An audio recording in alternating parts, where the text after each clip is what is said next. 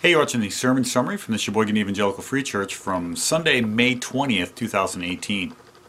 The message was entitled The Victor's Aroma, and if you haven't done so already, you should take a look at 2 Corinthians chapter 2, verses 12 through 17 before you continue with this video. Well, we're looking at how the gospel advanced in Corinth.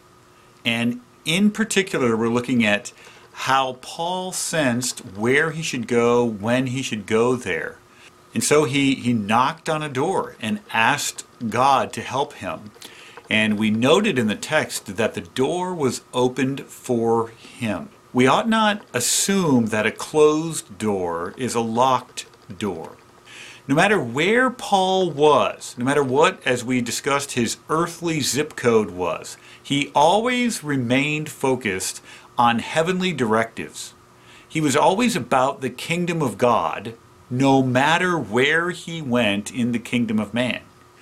And we ought to be there too, where we are constantly focused on opportunities to proclaim and announce God's power and greatness, no matter where we are, and no matter which door is open or closed.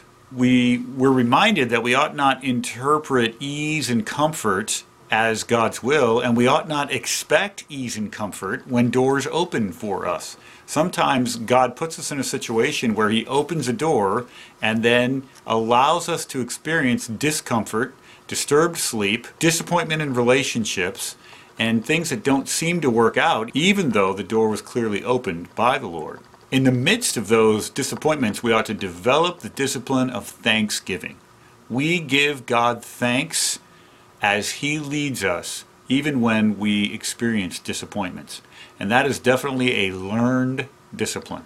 In speaking of good news, we necessarily speak of a victorious Savior. So, again, to put this in context, here Paul has a door opened by him, there is disappointments around him, and yet he remains focused on his heavenly task, his kingdom oriented task, to announce that Christ Jesus and Christ Jesus alone is the ultimate victor. Regardless of Roman and political and national victories, regardless of how the parades come through and announce certain nations are, are powerful, we, the believers and followers of Jesus Christ, announce the goodness of His victory and His power in this world. Announcing Christ, for some, it's, it smells like death. They don't want to talk about it. It seems to be a defeat. It's old news, it, and they will shut you down.